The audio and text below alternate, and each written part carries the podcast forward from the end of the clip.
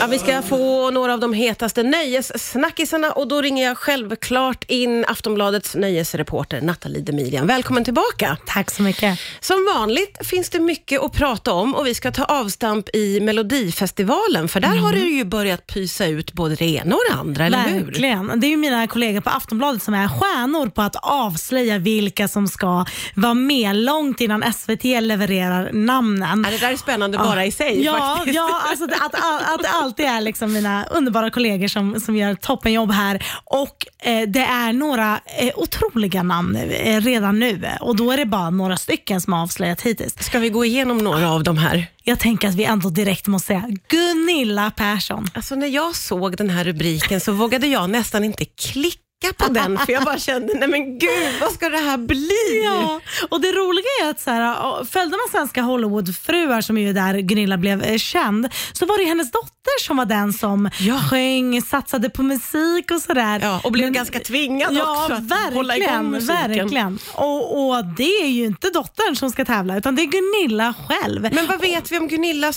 säsonginsatser? Alltså, det är jätteroligt. Det finns ett så här klipp från Hollywoodfruar där hon typ rappar lite grann som liksom cirkulerar på TikTok och så nu med typ Aftonbladets rubrik då på att hon ska tävla i Mello och folk är så här, så här föreställer jag mig att numret blir och sen Åh, lägger man in Gud. den här jätteroliga rappen.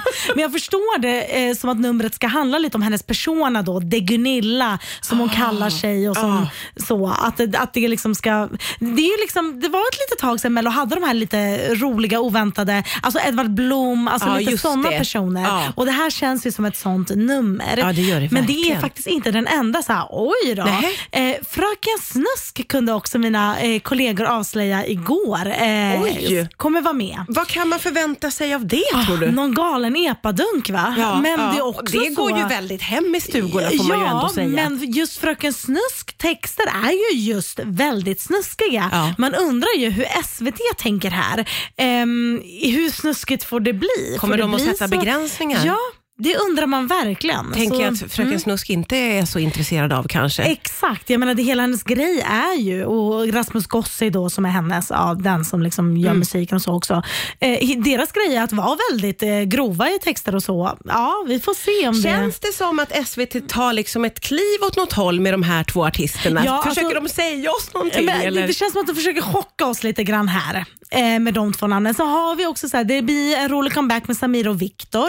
Men frågan är hur heta är de nu för tiden? Eh, det var ändå väldigt, väldigt lång paus de hade. Mm. Ja. Marcus och Martinus de eh, kommer vara med och göra troligtvis allt de kan för att få sin revansch från förra året när de tyvärr hamnade samma år som Loreen. Ja, för annars hade ju de vunnit. Ja, ja, det är klart. Så det är liksom, eh, vi har ju några som då troligtvis kommer ta det här väldigt, väldigt seriöst. Exakt, och det där är Martinez. ju lite mer väntade akter och där man kan ha liksom rimliga förväntningar på musiken. Exakt. Förlåt mig ja. nu, Nej, men verkligen, verkligen, ja.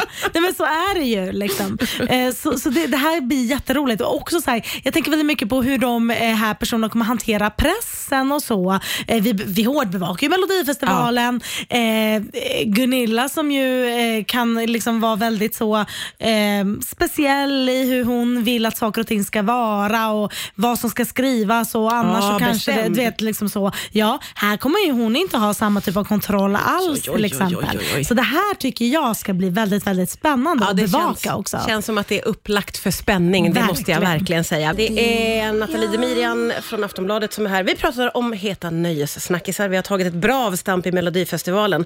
Och eh, det vore väl inte nöjessnackisar om man inte får med Taylor Swift. Herregud! Ja, alltså hennes kärleksliv. Älskar det, är... älskar det, Ja. älskar det. Jag med. Och mina sociala medier domineras ju av alla typer av klipp och, och, och videor från just hennes kärleksliv. Hon är ju då, har någon typ av romans som de inte har sagt att de är tillsammans än. De har så- inte bekräftat det Nej, själva. men massa bilder och videor och så vidare. Och, eh, vi pratar alltså om att Taylor Swift är tillsammans eller har en romans med Travis Kelce som en amerikansk eh, fotbollsstjärna, alltså amerikansk Just fotboll. Ja. Är han en superstjärna i. Superstor i USA, Superstor. inte lika stor för oss här i, i Europa. Nej, jag skulle säga att de allra flesta lärde känna honom i och med Taylor Swift-ryktet ryktena, men i USA är han en gigant Ja. och verkligen en av de största i sporten. Och eh, Taylor Swift hon var ju liksom eh, tillsammans med en kille i flera år, en skådis som var så här, rätt anonym. Eh, det var inte mycket snack om hennes kärleksliv och så alls. Och så helt plötsligt då så händer det något här mellan henne och den här eh, idrottsstjärnan och nu är det liksom, det kommer hela tiden ut så här, nya bilder på där de håller hand. Det kommer ut bilder på när man ser att de precis har hånglat eftersom eh, hans skägg har lite så rött läppstift och puder på sig och hennes mun är liksom utsmetat läppstift och så. Alltså det är så kul och så här, alla paparazzi-bilder på det är så helt underbart att se. Ni måste googla ni som inte har eh, sett. Och liksom eh, också så här rena rama alltså så här, kyssbilder på typ andra fotbollsfruars Instagramkonton har dykt Ah, upp. oj. Och, ja, alltså, men det jag tycker är allra, allra härligast var ett klipp, klipp som kom här häromdagen som gjort succé på TikTok och sånt såklart. Eh, Taylor hon eh, tar vidare sin eh, jättesuccé-turné, The Eras Tour, eh, till Latinamerika. Ja. Och eh, då är Travis Kelce med på denna turné och hänger liksom hennes pappa i VIPn. Oj! Och då går Taylor och byter ut en liten rad i sin låt Karma. Så hon sjunger Karma is the guy on the Chiefs. Och han är ju the guy on the Nej, Chiefs. men, han spelar ju det, Ja. i the Chiefs. Liksom.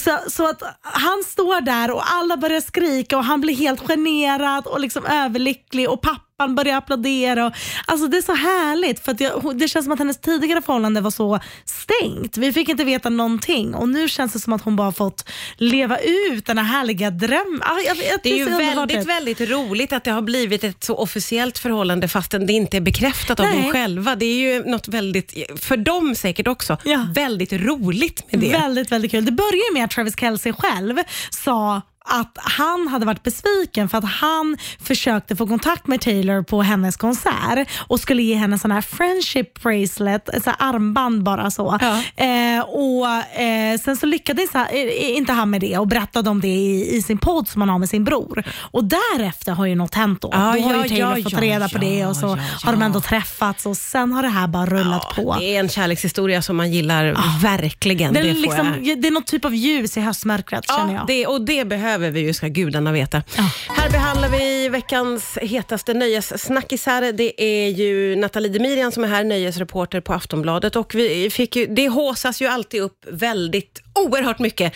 när SVT ska presentera sin julvärld. Och det gjorde de ju i veckan här. Precis, igår och jag var där på plats på pressträffen och det var liksom ett gäng namn som var så på oddslistor men inget självklart namn. Förra året när det var Babben Larsson då visste typ alla att det skulle vara Babben. Ah. Det var liksom så låga odds. Ja, ja, ja. Men i år var det lite så, ja, men namn som Niklas Strömstedt fanns, Farah Abadi, kanske Pernilla Wahlgren men det var liksom ganska höga odds på alla. Mm. Men sen så dök en person upp som inte var med på någon oddslista, David Batra. Vad tänker du om det då? Jag tänker liksom att det är lite konstigt att kanske ingen tänkte eh, på han, han har ändå gjort många SVT-grejer, han är stabil, han är alltså du vet så okontroversiellt val på alla sätt och vis. Mm, Ja, verkligen. Alla men gillar ingen honom. tänkte, men när han kom ut var det så här, jaha, ja, ja, men det var ju inte så konstigt. Undrar hur han känner inför att ingen tänkte på honom Ja, inför. han, han sa att ja, det var väl lite kul för att då har man väl eh, hållit hemligheten bra men ja, jag vet ja, inte. okej. Ja, men så väldigt stabilt val och väldigt okontroversiellt och inte så mycket att säga om det ärligt Nej, talat. nej, nej, precis. Det Ja. känns som att många var väldigt så här, ja men det där blir bra. Att Exakt. man liksom köpte det rakt av. Men det är ju andra saker som folk inte köper rakt av och det är ju när SVT gör förändringar i jultablån. Verkligen. Och det har ju varit på gång idag. Ja, det, det är ju alltid en jätterädsla vid minsta lilla förändring på julafton i Ja. SVT. Eh, framförallt så verkar ju folks rädsla grunda sig i att man är livrädd för att Kalle Ankas jul ska försvinna Ja. eller att delar av det ska tas bort på något sätt. Eh, så eh, SVTs programdirektör säger att även fast de inte har sagt någonting om att Kalle Anka ska bort eller liknande så får de ändå jättestarka reaktioner för att folk är rädda för att det ska tas bort. Och Lite av det här grundar sig i att de nu, eh, nytt för i år, då, introducerar Astrid Lindgrens jul som en ny stor julsatsning på julafton. Men det kommer sändas liksom typ, jag tror det var klockan 9 och klockan 14, alltså två olika Ah, okej. timmar då Ja. eh, på julafton. Så det har liksom inget att göra med, med det klassiska med julvärden och sen eh, Kalle Ankas jul. Men folk tycker ändå om att rasa lite i förväg. Men också lite så att SVT är lite så här, ja men vi har inte sagt att vi ska ändra Kalle Anka än. Alltså att det är lite, det är lite dun, den dun. känslan. Ja, så här, vi- behåller Kalle Anka eh, så länge vi kan. Alltså, Och vad är det lite som så. styr om de kan behålla Kalle Anka eller inte? Ja, det är ju liksom, de skriver ju avtal med Disney. Och ja, Priser kan ju trissas upp något oerhört. Det kan Ah. vara andra rättighetsgrejer. Det kan liksom vara att så här, nej men ni får inget avtal i år. Vi har bestämt oss för att det här, eh, nej, det här Ja, just får inte ni ha. Så det skulle kunna vara så att det faktiskt försvinner i Ja, framtiden. Det, det vet vi det. liksom ingenting om och folk blir arga i förväg Exakt. och tar ut det redan idag. Ja, så Men är det. vad vi vet så kommer det i år både att vara Astrid Lindgren-timme och Kalle Anka. Exakt. Som vanligt. Ja, oroa er inte än. Inte än, men nästa år får vi se hur det går. Exakt, man vet aldrig. Nathalie Demirian, alltid ett nöje när du kommer hit. Tack för idag.